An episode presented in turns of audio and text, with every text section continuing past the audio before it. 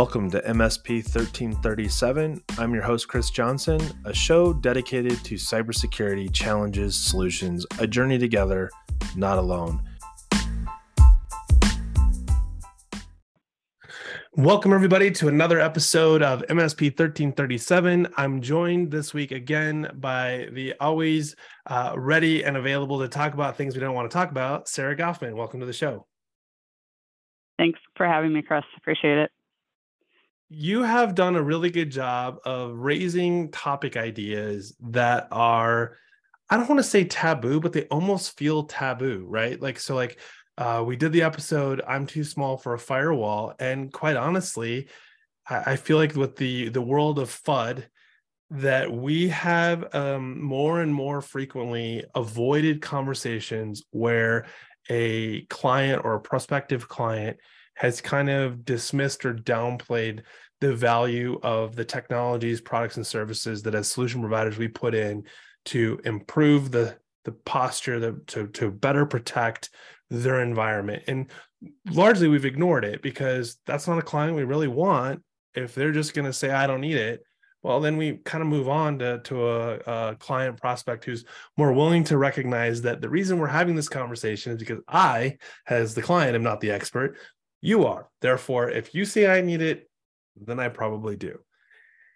And this topic is really almost the larger um, elephant in the room, because this isn't just translated to the business world. This is more common in the personal world of, in the event that I'm gone, what happens next? And before we get into the story that I think is really important to tell, because I think it's something that very many M S Ps have, if they haven't lived through this specifically uh, in the business world, they've definitely lived through something like this in their personal lives. And it's kind of ironic.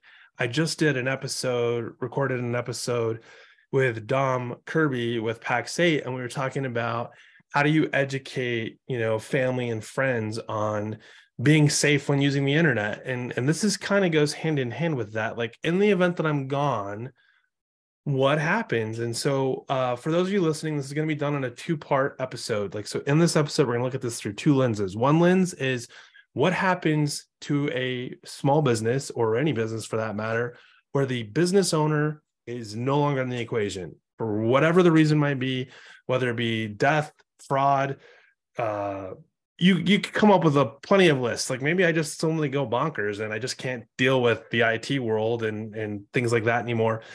There's that piece.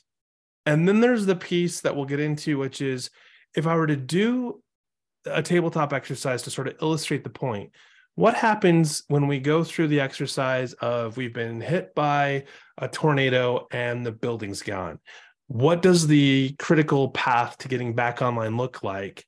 And you eliminate, say, your office secretary. Maybe it has zero impact, but maybe it has all the impact in the world. And so what, what I like to do in that scenario is we'll talk through the importance of every person in your organization.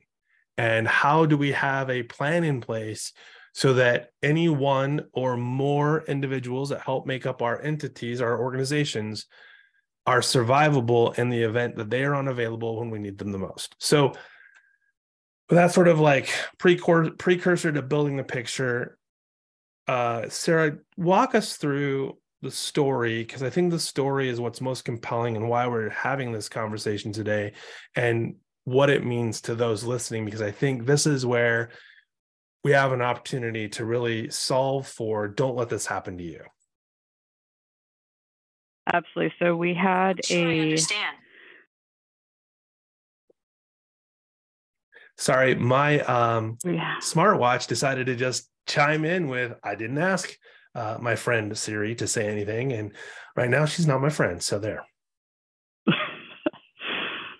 We have a um, small M S P that we're associated with. Um, we provide backup support. They.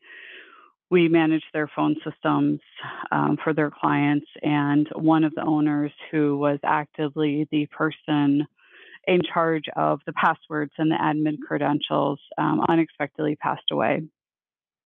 And it was obviously a great loss to the company to the family and also to their clients, because then when they passed away, all those passwords passed away with that person either, as well. So they're completely gone.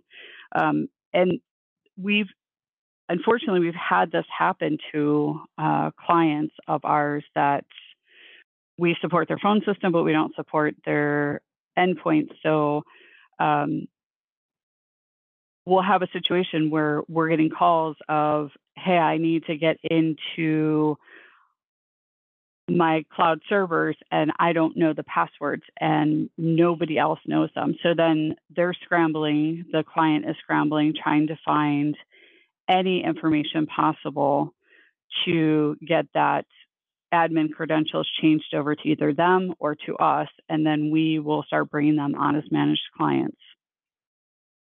This and sometimes like they're down just, for... This is scary. It is. And, you know, it always happens at an inopportune time where you're having an issue and you can't access your servers because you don't have those admin credentials. And it's a cloud-based server, so you need to reach out to the vendor, and the vendor won't talk to you because you're not listed on the account, even though it's your actual server that your data's on.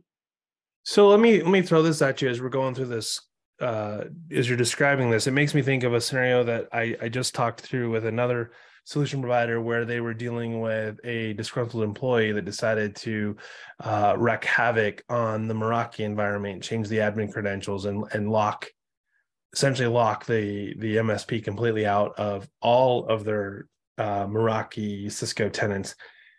This is kind of the same thing, but not, right? So like, I, I think about what you're describing and it's like, hey, this is the, this is the thing that we should all be planning for, right? Like there shouldn't be a single point of failure, but along those same lines, shouldn't we have the, the, if it's kind of like, uh, I, I think about the uh, Laura Croft Uh, the reboot one where she goes through and solves the puzzle, and then she's got to watch the video of her dad essentially telling her, if you're watching this video, then that means that something has, you know, terrible happened to me. Here's what you need to do. And, and I, I feel like that's exactly what you're you're going through in this situation, right? You you have to solve for something that you couldn't have predefined per se, like it was unexpected. How do you, for lack of a better word, how do you come up with the living will or the living trust so that the event of something like this happens, there is a path forward that is not catastrophic to the client, to the M S P, to, to you taking over?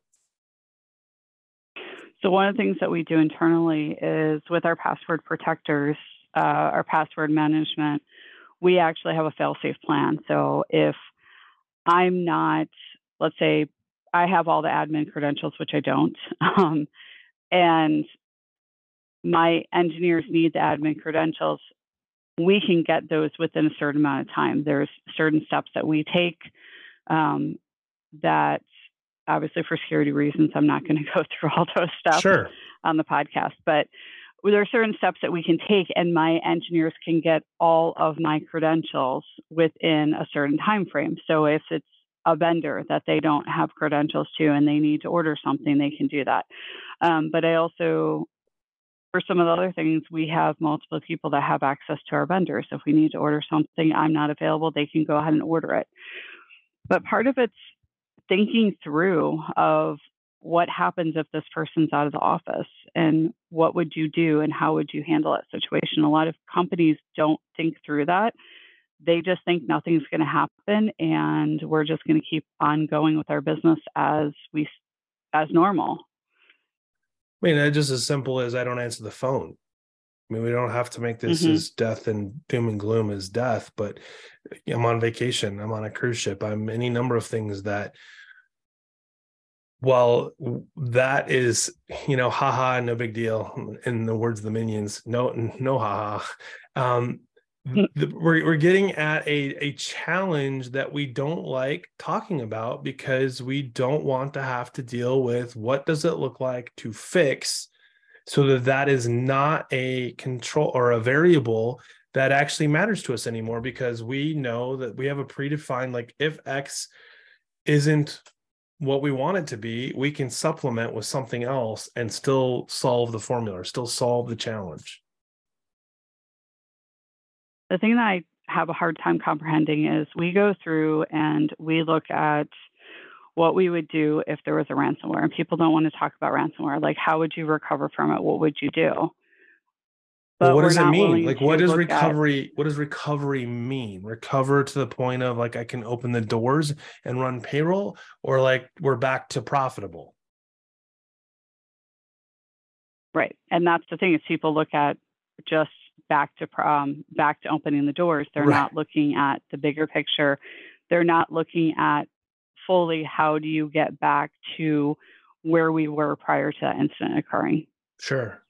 Well, it makes me think about like, we're we're so quick to define what the ransom is, right? Like w- we want it to be like, it's the intellectual property, but what's to say it's not bigger than that? I mean, we saw a scenario a few years back in the uh, K twelve space where they had hacked uh, security cameras, and then they were sending, uh, you pay the ransom or we kill your kids. Like they're not, they're not asking, we're not trying to recover information, right? Like, like give us money or you die.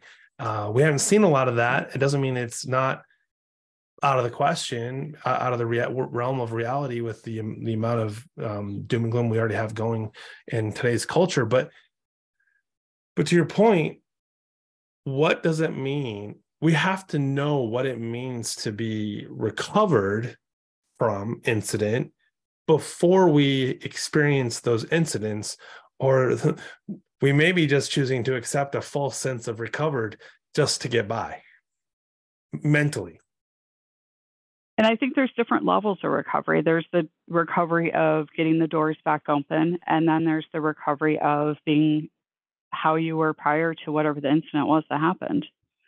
And so I think Sure. we need to start looking at both of those and doing step recoveries, because you're not going to go from being functioning at one hundred percent to having an incident, and then the next day you're back to one hundred percent. I mean, look at any of these big um, right. incidences that have happened. It takes months, sometimes years, to get back from them.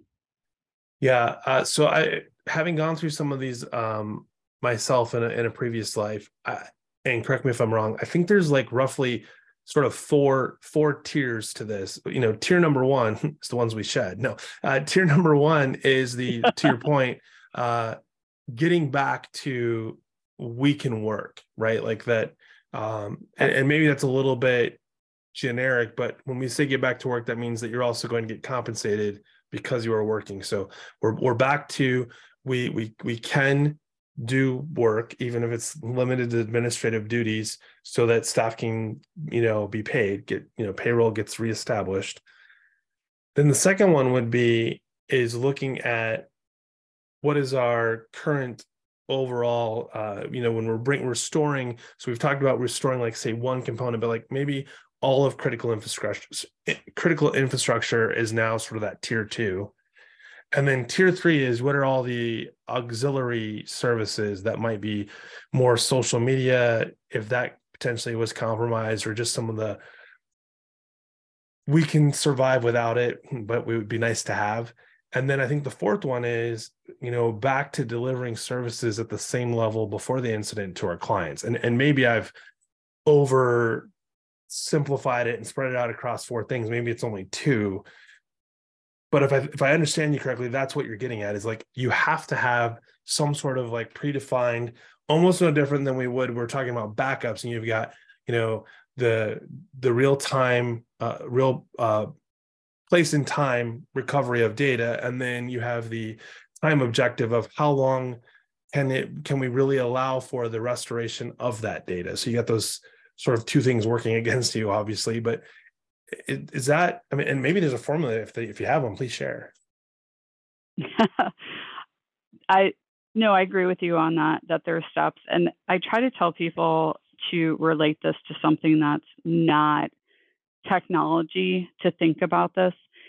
If you decide one day that you want to run, if you want to do an Ironman uh, triathlon, which is biking, running, and uh, swimming, you're not going to just get up one day and go, hey, I'm going to go run an Ironman.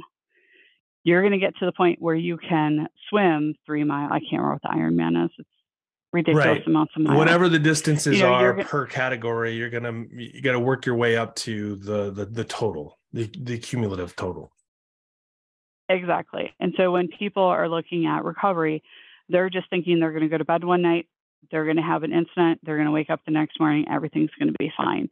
So think of it in terms of other goals in your personal life. You don't just go to bed one night and wake up and you're exactly where you want to be. So we need to break those down into smaller goals. Which which kind of kind of takes us to sort of the second part as sort of an easy segue. We, we talked about, you know, how do you recover from? And so let's let's shift gears and go, okay, if you were to do tabletop exercises, and I know we talked about this before, like, hey, that's a taboo word uh, with Sarah because that's something that you need to do. Um, but but at the same time, tabletop exercise is often associated with a, a larger organization. I, I think we've done a, a bad job of, of um, defining what a tabletop exercise is in the in the um, context of using those words specifically, because we literally just defined doing exercises because planning for an event where we come up with what are the tiered steps to getting back, that is part of that process. We just haven't necessarily formalized it into what would be the tabletop exercise, which makes me think about things like, kind of to the whole premise of this conversation is what happens if I'm gone? As the business owner with the responsibilities that go with that, can the business today operate if I'm not here? And what does that look like? Going right back through those steps that you just described. What that doesn't mm-hmm. take into account is what happens at ten o'clock in the morning, if at ten o'clock in the morning, that's when I'm removed from the day-to-day operations of the company, and I provide, or I am a key component to whatever it is that our business does. What does that look like? And then to go through an exercise and say, we've thought about it from the perspective of if, if Chris or Sarah's gone in their in their respective organizations, but what if it's anybody else in the organization, and what are those impacts to business, to our critical infrastructure, to client facing, to you name it? Because I think until we solve for that, we have no business doing other exercises because we haven't figured out exactly what the roles and responsibilities are for each of the individual players within the exercise and, and larger within our organization. Because because then you take this to part two would be, what if three of those key players were gone at the same time? Mm-hmm. So, so Sarah, tell me, like, as you were telling part of the story, what was the timeline for some of those things? I mean, I realize coupled with the event occurring is a lot of emotion and a lot of, you know, trying to get people to think coherently and, and with a calm to, to them, a calm about them that is unlikely to be easily achieved because of the emotional escalation that has happened through losing, you know, the business owner.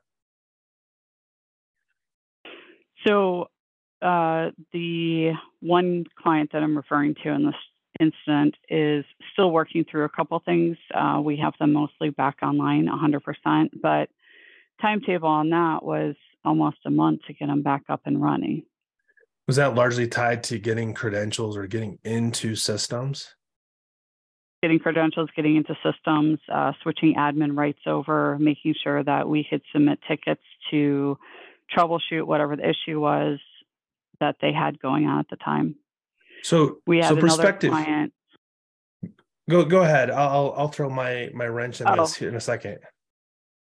So we had another client who we didn't find out right away that one of the business owners passed away. And so they were probably six months to eight months before they were one hundred percent back up and running.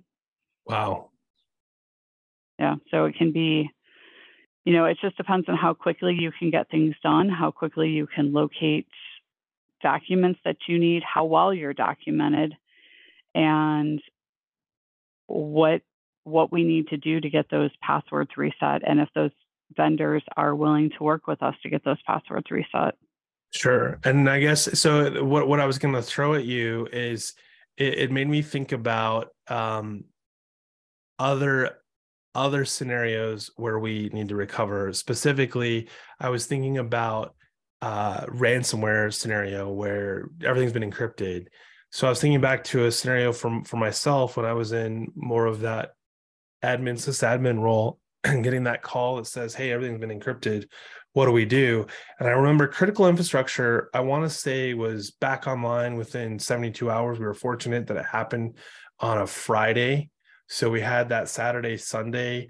Uh, in fact, I think largely by Monday morning, most of the key systems were back online. But I remember I remember things that were more, they were critical to business efficiencies, like streamlining things, you know, the automation of things, you know, updating an address book for a mass mail merge to go out at a certain time. Those took us close to one hundred eighty days plus. Um, in fact, I would say we were pushing a year before everything was really back to the way it had been before. What you're describing is, is as difficult, as painful as going through an actual ransomware, and almost easier, because with the ransomware, you actually know that if, if I put enough, if I meet the requirements, what I'm being asked of, then part two is we're back online. And I am only as slow mm-hmm. as the amount of money I have to collect and convert to cryptocurrency to satisfy their demands. Yeah, um, I would say recovering from ransomware is probably easier than having someone who passes away or is not available, say they're in a coma or something like that, um, because you don't have that information. And at that point, you don't know what you don't know, and you're just leading. If you don't have the correct documentation, you potentially can be leading blind and trying to figure out, you're just stumbling through what the situation is and trying to figure out what people have, what they're using, what's, what's the most essential sure. for them. It's like, uh, it's like being downtown in an urban area and getting out your phone to walk the five or six blocks to the coffee shop, and you get three blocks in, and then all of a sudden the little dot where you are jumps and you've been going three blocks in the wrong direction. Yes, exactly. So just thinking through that, you know, you went through this, and I know others have, and I'm sure that there's people that listen to this show. They're like, I'm never listening to another episode of thirteen thirty-seven again, because all Chris talks about with his guests is doom and gloom. And, you know, it, you know, if you haven't dealt with this yet, it's coming.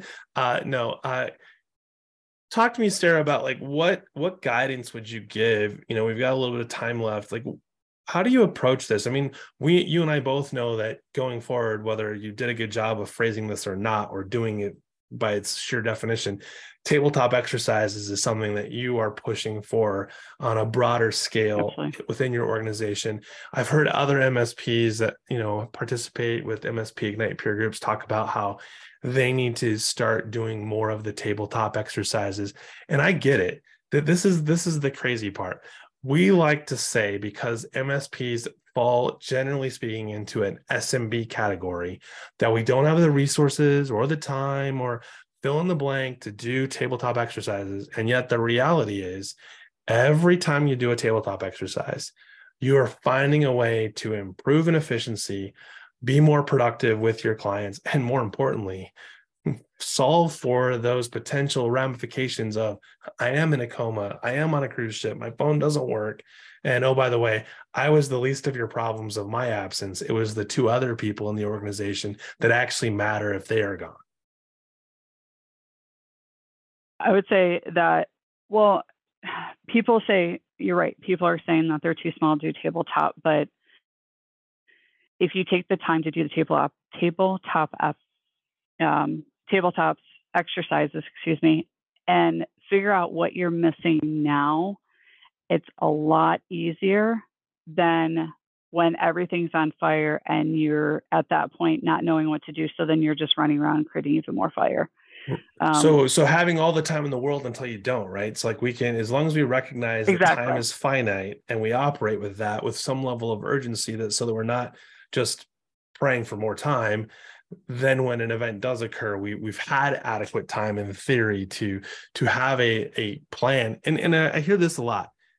It's not necessarily a good plan that you need. It's a plan that you need. Like, uh, like you can fix a bad plan. It's very difficult to execute when you don't have any plan. The other thing that's good too about tabletop exercises is I've talked to other M S Ps where they've done tabletop, tabletop, I apparently cannot say that today. Tabletop um, is a tongue twister, because when you say tabletop too many times, then you start thinking about actual tables, and that's not what we're trying to get at here. No, not at all. But I've talked to other M S Ps where they've done exercises with their clients, and it might be where they co-manage their I T. So their client has an I T director, and the I T director looks at the looks at the documentation and throws it out the window, and then starts doing whatever they want to do. Right. So it's at that point that they can realize, okay, this is not working because of whatever the case may be. And it's better to find that out then than in an actual situation. Well, and right. I mean, this kind of comes back to, it's one thing to to believe something is a certain way, like living in your own little world or the vortex or the the frictionless, no null gravity, everything works a certain way.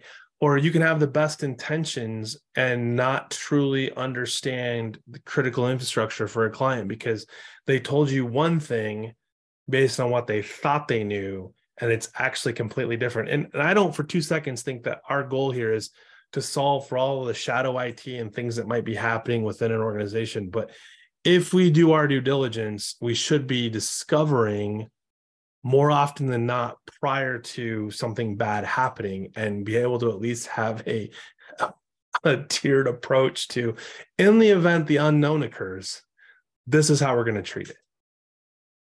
Exactly.